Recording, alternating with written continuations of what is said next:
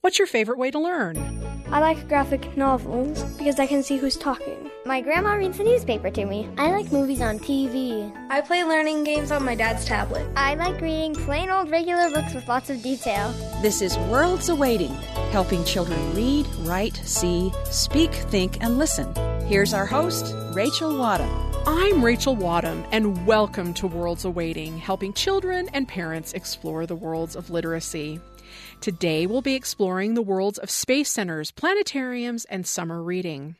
Our first guest is James Porter from the Christa McAuliffe Space Center, and we'll chat about his educational experience.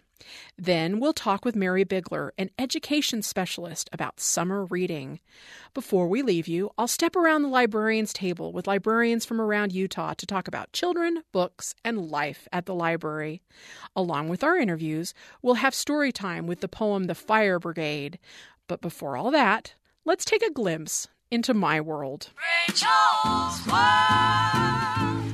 One question I am often asked is what is young adult literature?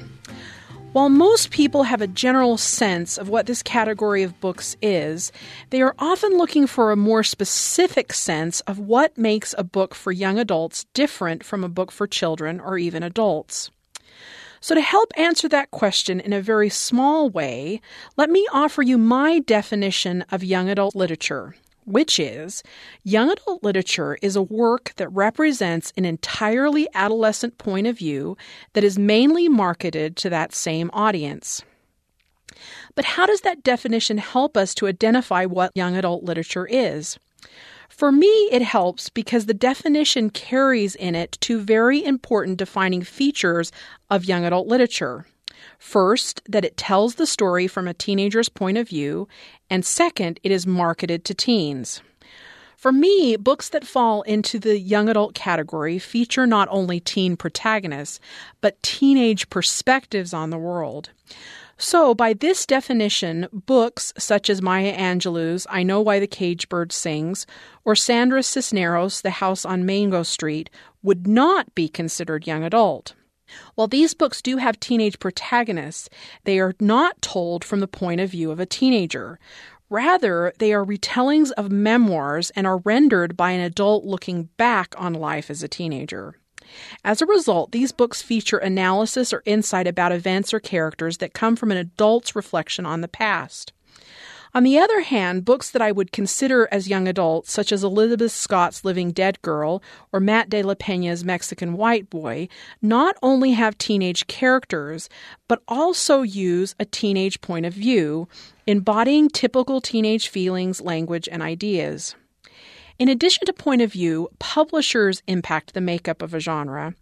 When a house publishes a book, it decides which audience that book is best marketed to, and their designation clearly holds a lot of power since publishers target certain librarians, readers, and booksellers to help them promote and market their works.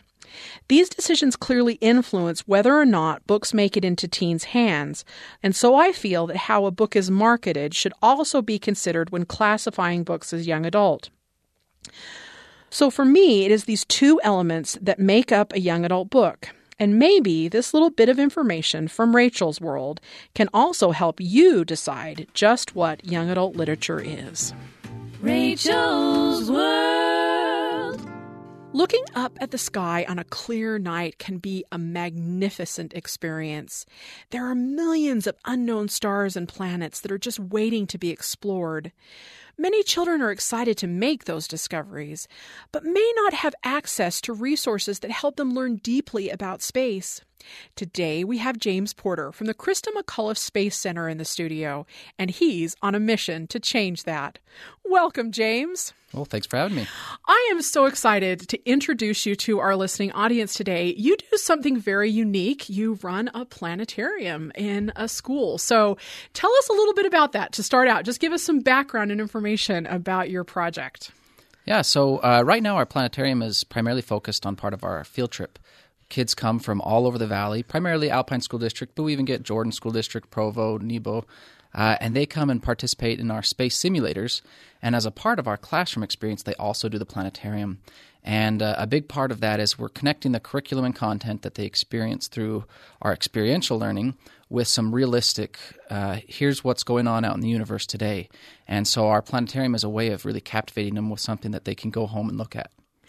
That is amazing to me because I think most of these kind of space simulators and planetariums, when we talk about them, they're usually connected with universities or maybe private entities. And I love that this is connected with a school district and it mainly is for the school district to come to. Why do you think that's important? Why do you think that that's an important part of our kids learning directly in their schooling and not necessarily as kind of an extra that we would take them to outside of their schooling? Yeah, I the thing that I think is really important about having it in that community school environment is accessibility. Uh, everything seems so distant at times. We got to drive to this, we got to drive to that, and and yes, you've got to drive to it. But when you go, oh, it's in a school, it feels a little bit more comfortable. Uh, it's a little less imposing for them to come and participate. And I think they also recognize this is directly 100% focused on education. Uh, you don't go into school and think, oh, well, they're there to make money. Um, and so the nice thing is, is we don't have to. We're here just to support a community that sees the value in education.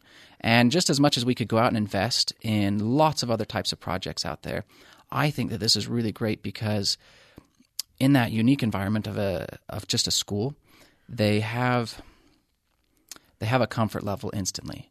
And so right there you get a student in there and they go, "Oh, I'm just in a school. I can I know what's expected of me." Um, and I know that I can expect to gain something from this. That I can I can really think and I can ask questions. That's one of the things that's really good about the planetarium that we do, is because it's a more uh, interactive environment. We get a lot of questions that I've never heard or seen in, in some of the planetariums that I've visited before, because kids are comfortable and they see that that's what they're there to do. They're supposed to ask questions in a school, and so having that planetarium in that setting makes it even easier.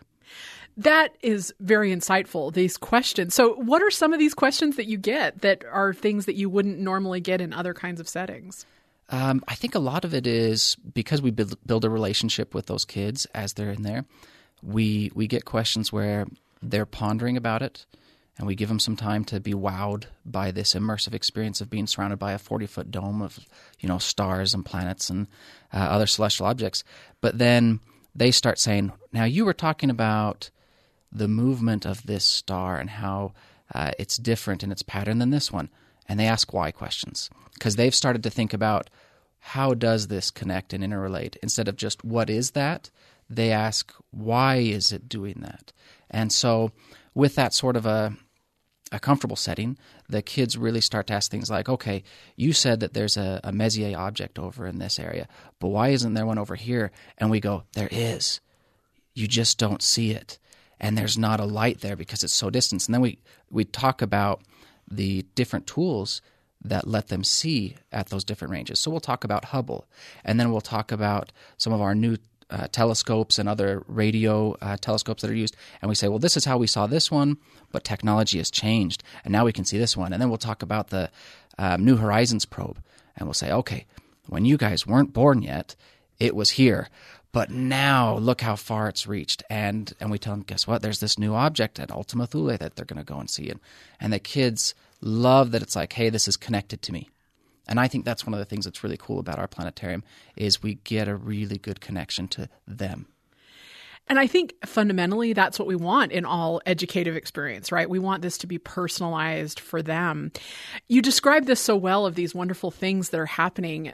Maybe more specifically, describe for us like a typical experience. What what would happen? Maybe like the first time a student comes in to your experience. What what would be the pathway and and what would be the outcome that you'd expect at the end of their experience?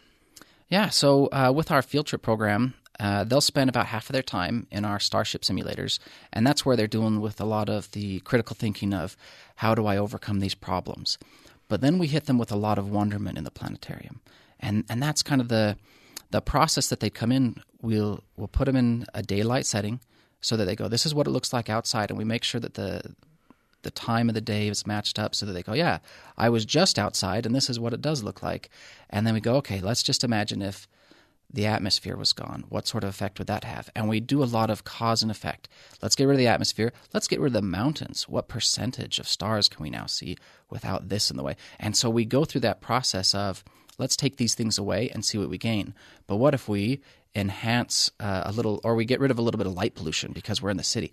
We go through this series, and that's kind of that start to finish gives them the process of, well, if I wanted to go home and see this, I need to A, get a little bit further away from the city. I need to go through and make sure that I don't shine my uh, flashlight in my eyes so that it takes time for me to process. So we teach them how they can go through and learn about this on their own.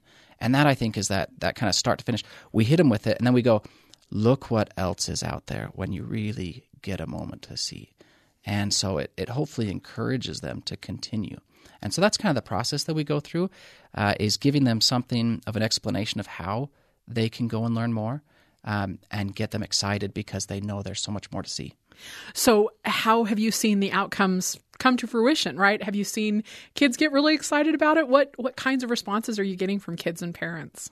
Yeah, so we the the really fun thing right now is that because we started back in 1990, and actually our planetarium because it's inflatable currently, they would go around to all the different schools and visit them and do the planetarium show ahead of time. And what's really fun now is as we look towards the permanent planetarium that we're trying to build, that's just increasing that audience because there's limited time you got to set up, take down. There's only so many people you're worried about damaging. Um, but what I see going on in the future is that we're going to have families that say we need something that is more than just a movie. Let's go get something where we get excited to talk to our kids about what happened. That the drive home is just as important as the event itself because families are interacting and engaging and saying, well, what, what else, what other questions didn't we get to ask? And so that's kind of the fun thing. Like I said, we've been doing this for almost 30 years coming up.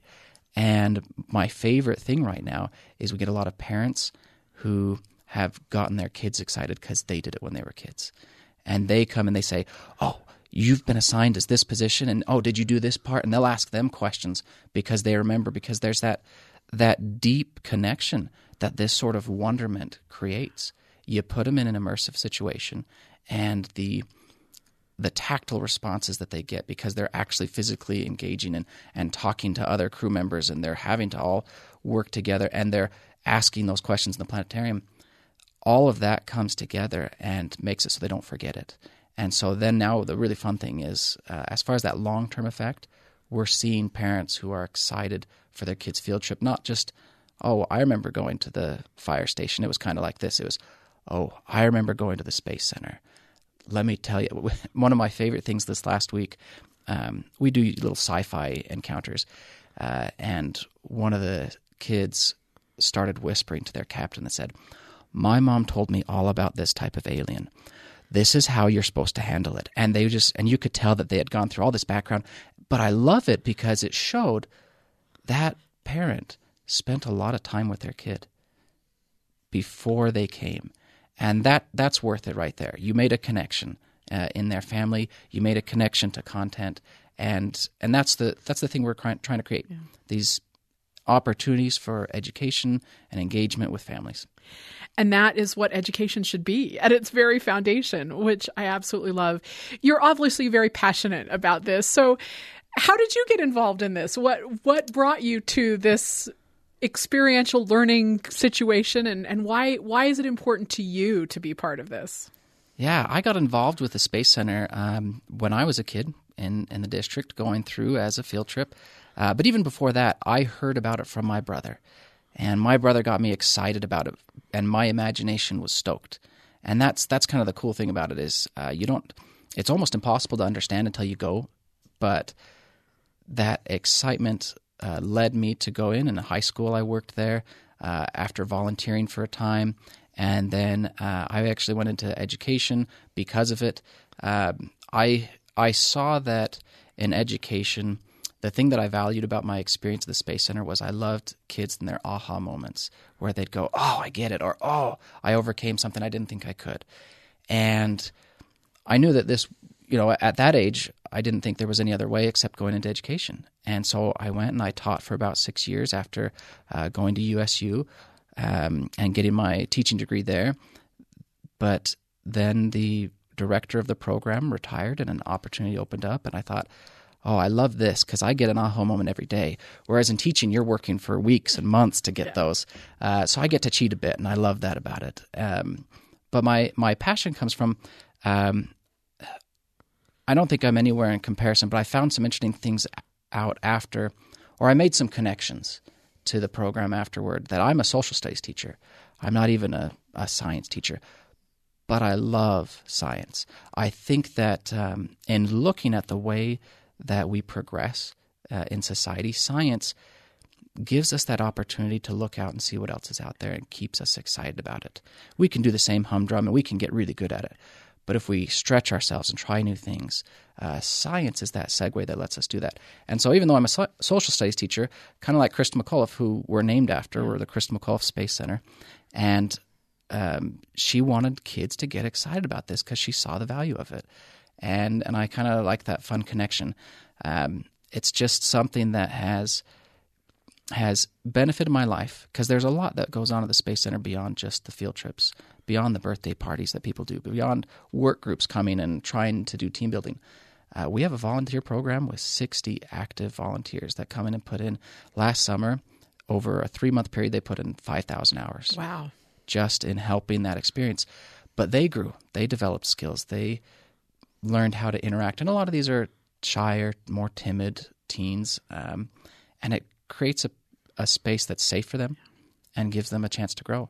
So there's a there's so many different aspects that started out as just a concept that a teacher, Victor Williamson, he started with it and he worked hard and developed it, and now it's continuing in perpetuity.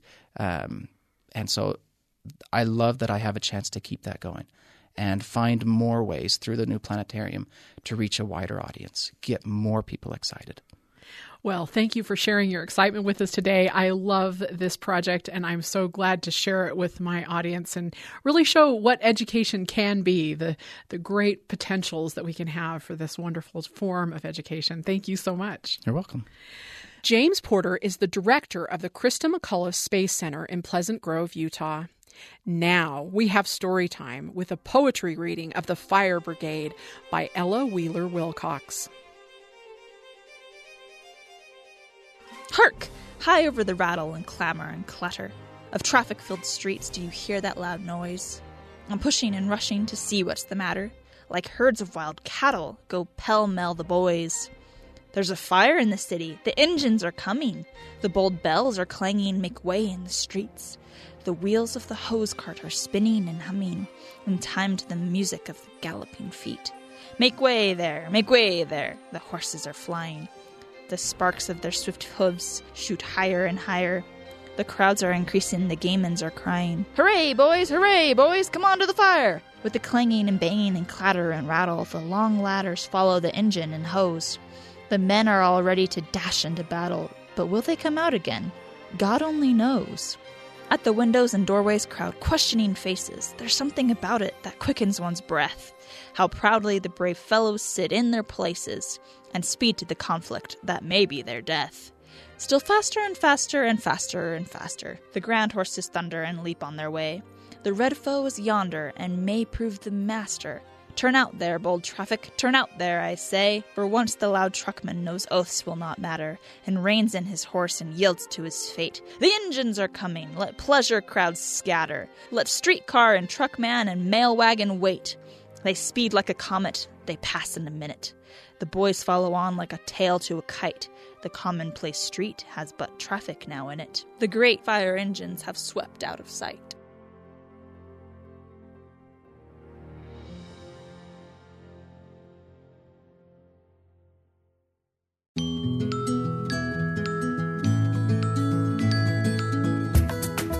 Summertime is a great time to be a child. There's just so much to do.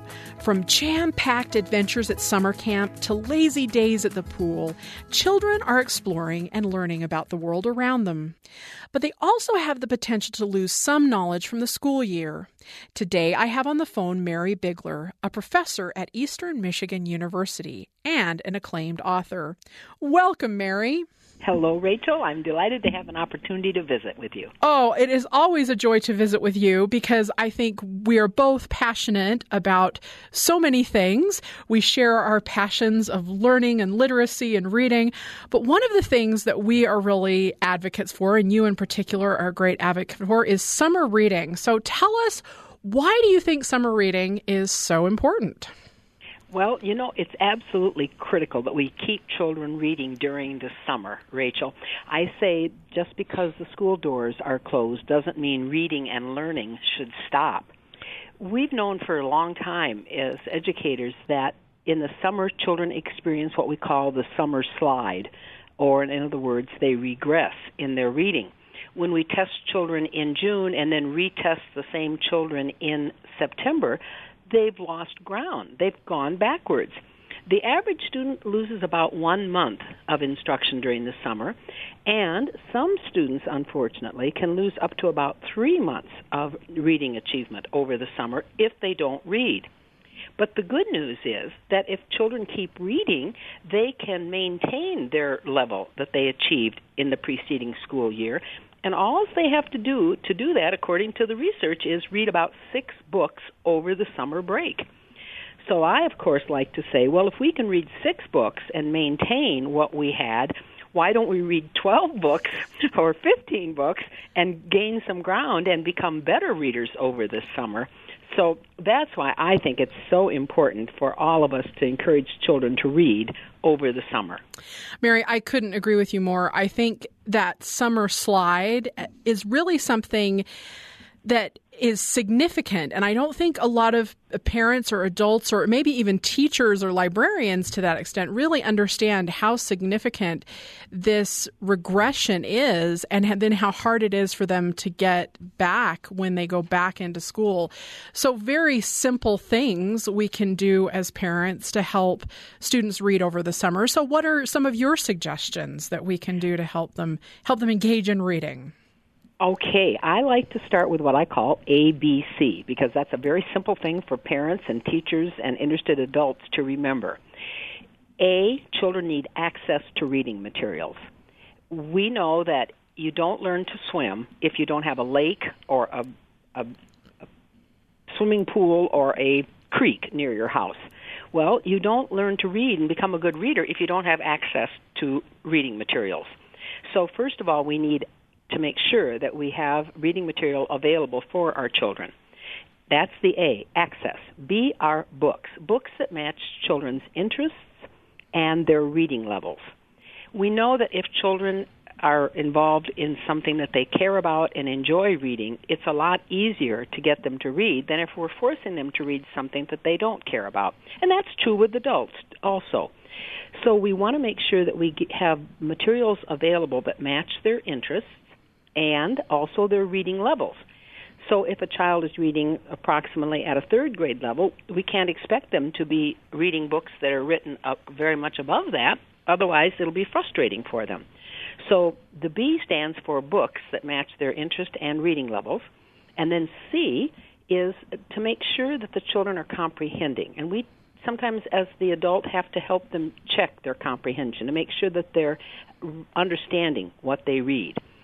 So if we follow that A, B, C, that we have access to books and reading materials, that we have material that matches their interests and reading levels, and we make sure that they're understanding it, I think that's our best chance to keep them reading and actively engaged with reading all summer as well as through the rest of the school year. That is a wonderful way to look at it, Mary. I really appreciate you breaking it down that way. But let's let's break it down a little bit more. Let's start with the A. When we talk about access, what ways can we help our children get access to books, especially All during right. the summer? Yes, uh, a lot of thoughts about that. Uh, first of all, let's remember our public libraries. We are so blessed to live in a country where we have uh, libraries available to us. And libraries give us access to books and magazines, CDs, audiobooks, ebooks. And they also offer additional opportunities for children to be engaged with literary activities. They offer story hours and they have reading incentive programs where children might uh, read a certain number of books and then have a reward of some kind. They feature displays of new books that are popular with children. They have author visits where you can go and listen to an author talk about writing, and that sometimes gets kids interested in reading that author's works. And they have book clubs. And librarians are wonderful resources for parents and children to consult because they know children and they know books, they know what's popular, and they can introduce the kids uh, to books that they may not find on their own. And incidentally, if I could make a plea to any school administrator or teacher or any interested citizen out there in our listening audience, I would really like to think that if we're the richest country in the world, can't we have our school library open at least one half day a week during the summer? Hear, hear. I yeah, I know it would cost some money, but I'm confident there'd be many teachers and parents who would volunteer to staff it. And really, the, the school library is too valuable a resource to be sitting idle for three months. And some children don't have um, access to a public library. They may not have the transportation or, or the way to get there, but they might be able to get to their school library. So I'd really like to, as citizens to say, you know, we need to to utilize this wonderful resource and make it more available to children in the summertime. Uh, I have a quote. Uh, Lesley Conger made a great statement. She said, The best of my education has come from reading. You don't need to know very much to start with if you know your way to the library. Yay, I love that quote. I love that quote. And today, you know, of course, with the technology, we almost have the library at our fingertips. And it is possible to know more about any given topic than we've ever known before. So, in terms of access, we we have the technology and we have these uh, wonderful public libraries that we certainly can connect with children to, to encourage them to read. Yeah, I love that sense and as as you well know, I'm a big advocate for libraries and agree, you know, if we extend the school lunch program into the summer, forget kids food during the school year, why not open the library too? you know, the school's already open. There's people yes. there, we might as well do that. So I am a big advocate for that. And you know, as much as I love libraries and I really agree with you they're a great resource, that doesn't negate, I think, in my mind, though, having actual physical books in our home and having access directly in home. So, could you speak to that? Maybe something about how you feel about access uh, with books just that are ours, that are in our home, our Absolutely. own home libraries. Yes, and that is a very important component. In fact, one of the recommendations I often make to parents is to read a book together as a family. And if you have children of various ages, let's say you have a three, a six, and nine, and a twelve year old, there are books that you they all would enjoy. Uh, the Velveteen Rabbit, or Charlotte's Web, or The Boxcar Children.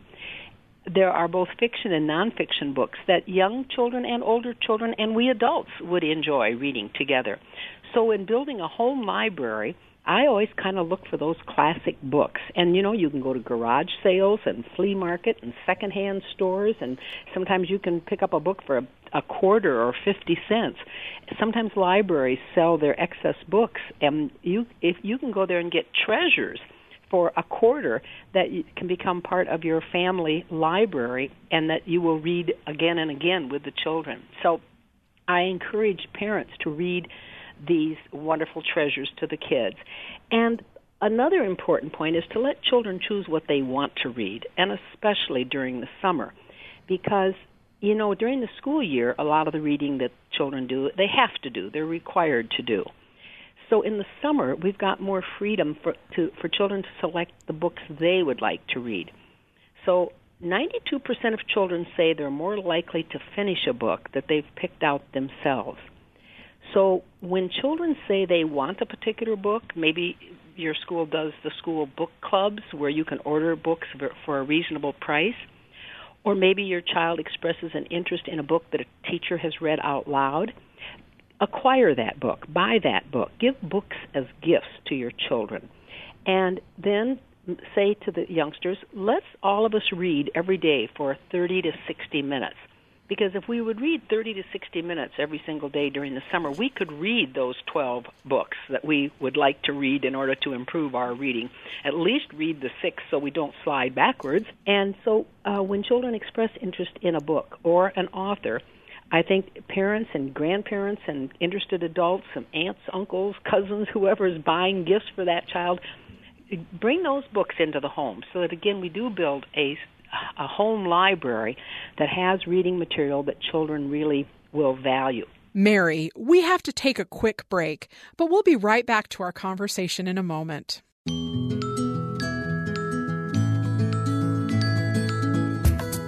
Welcome back to Worlds Awaiting. I'm Rachel Wadham, and I'm on the phone today with Mary Bigler, a college professor and acclaimed author sometimes we think as adults that what interests us will interest our kids and that we try to push books on them in a way that maybe will not be as beneficial to our kids. So, how can we as adults really find those kinds of, of books that, that will interest our children at that level to keep them reading over the summer? You know, I think anything that kids are doing regularly that they choose to do is probably where their interests are. And so, if we can tie their interests with good books and magazines, we've kind of solved the motivation problem. So, for example, if you've got children who love to play sports and they they're on a traveling soccer team, or they they enjoy shooting hoops in uh, in the park or in the driveway, then find books about basketball and soccer there are many children's authors that write sports books for children. And if they have a natural interest in a sport, then tie that to a reading activity. If they love animals, and many of our children love animals, and they love going to the zoo, um, then we get a hold of books by Steve Jenkins or uh, Seymour Simon, who write these wonderful books on of animals. If they just like to go for walks um, or hikes in the mountains. We can read books like Tomie dePaola's The Cloud Book because after you go for a walk and you're you're look, talking about what cloud formations you saw, then you read a book about that. Um, simple everyday tasks like going on a bus ride, and then we would read Wheels on the Bus. If we go to a concert, uh, children enjoy music, and a lot of our youngsters take music lessons. We should be reading biographies of famous musicians like Duke Ellington. Many of our youngsters are so into the video and computer games, and in those games, they encounter mythology, castles, geography, maps. So use those video games as motivation to read books like Rupert Matthews' book Knights and Castles, or David Macaulay's book Cathedral or Philip or Neil Philip's book, um, The Illustrated Book of Myths. Because if they encounter those things in the video game, they're curious and they want more information, and then the book will supply much more depth than the video game can supply.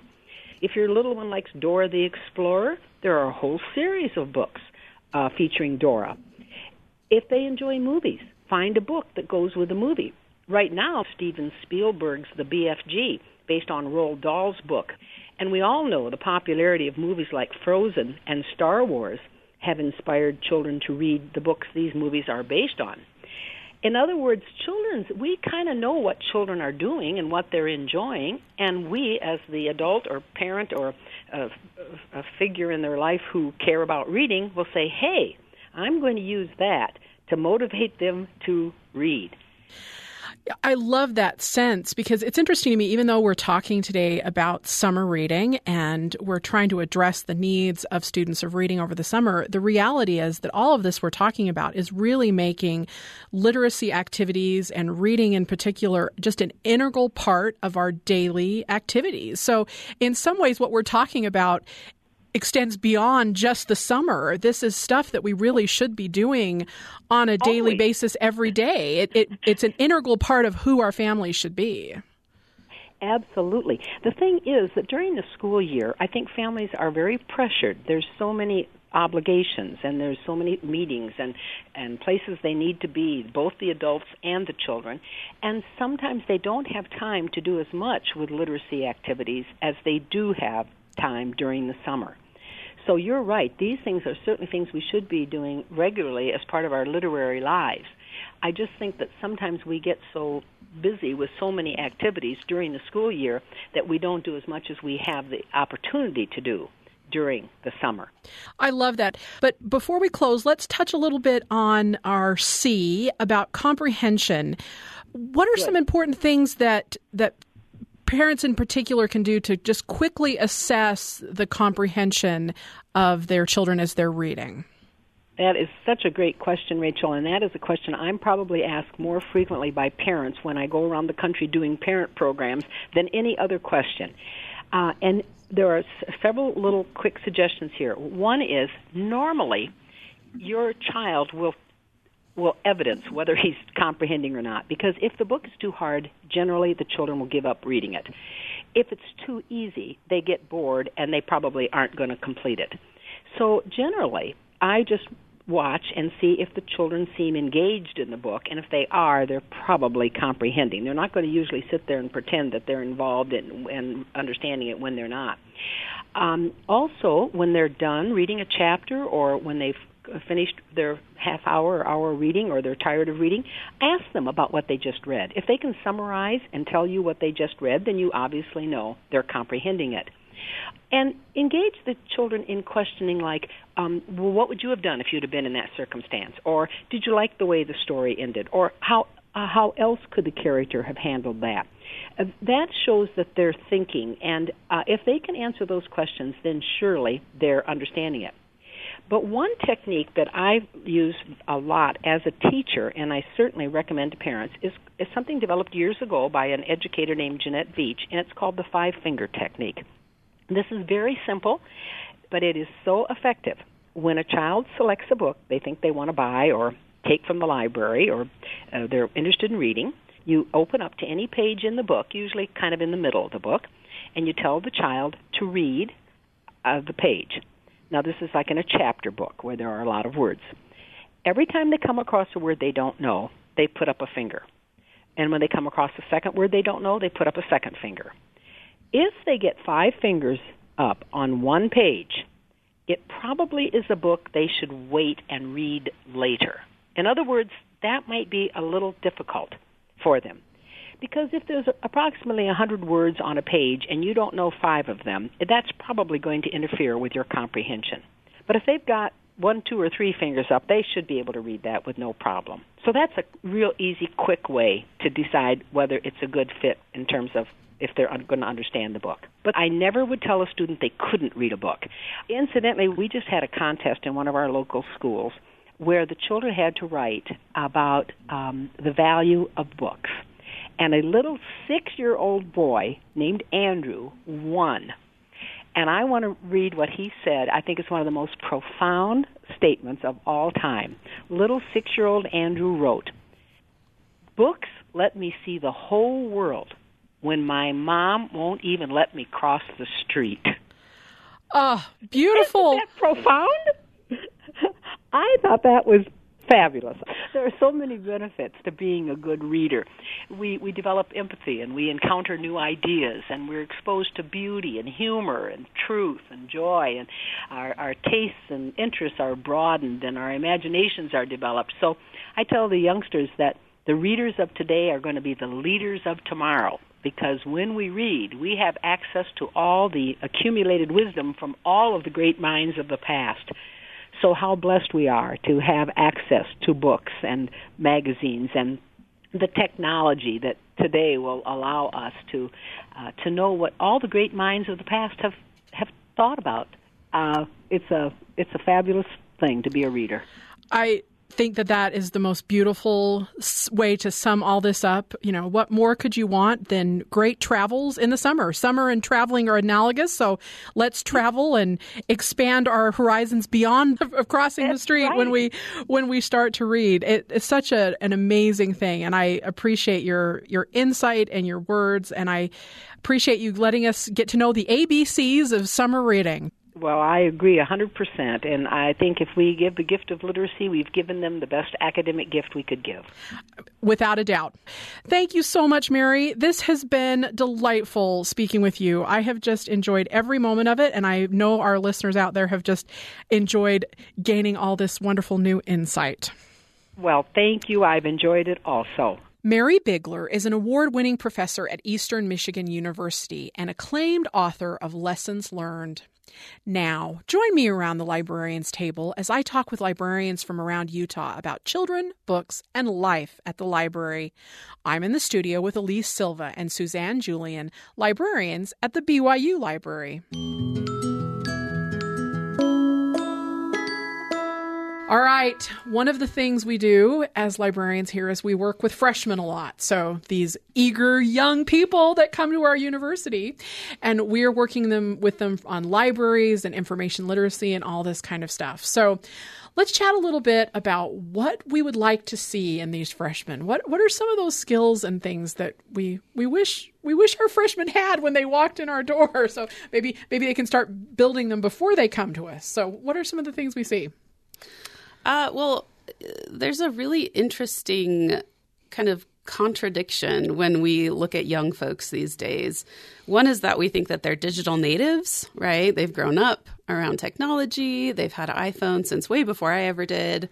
Um, but on the other hand, they're not incredibly savvy in interacting with information, particularly information online. They also have a hard time um, getting into scholarly uh, texts as well, and I think part of that is is a learning process about how to actually read those types of genres.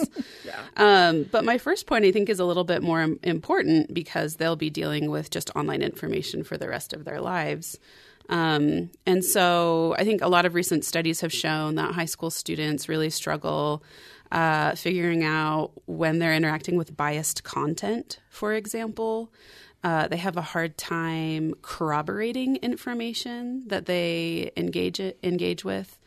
Um, and while they showcase a great lack of trust in traditional um, authority, they also tend to consume very unauthoritative information. And so I think having students in the high school arena think a little bit more cr- critically about um, bias, about where information is coming from, and about what authority really means in certain contexts is is how I would answer that question. Yeah, I I agree wholeheartedly. Do you do you agree, Suzanne? Absolutely. Yeah. I mean, what what to what extent do you think this is? I mean, do you think this is kind of a universal issue or is it more localized in some ways? I think it's a universal issue. I think studies have made that very clear, yeah. actually.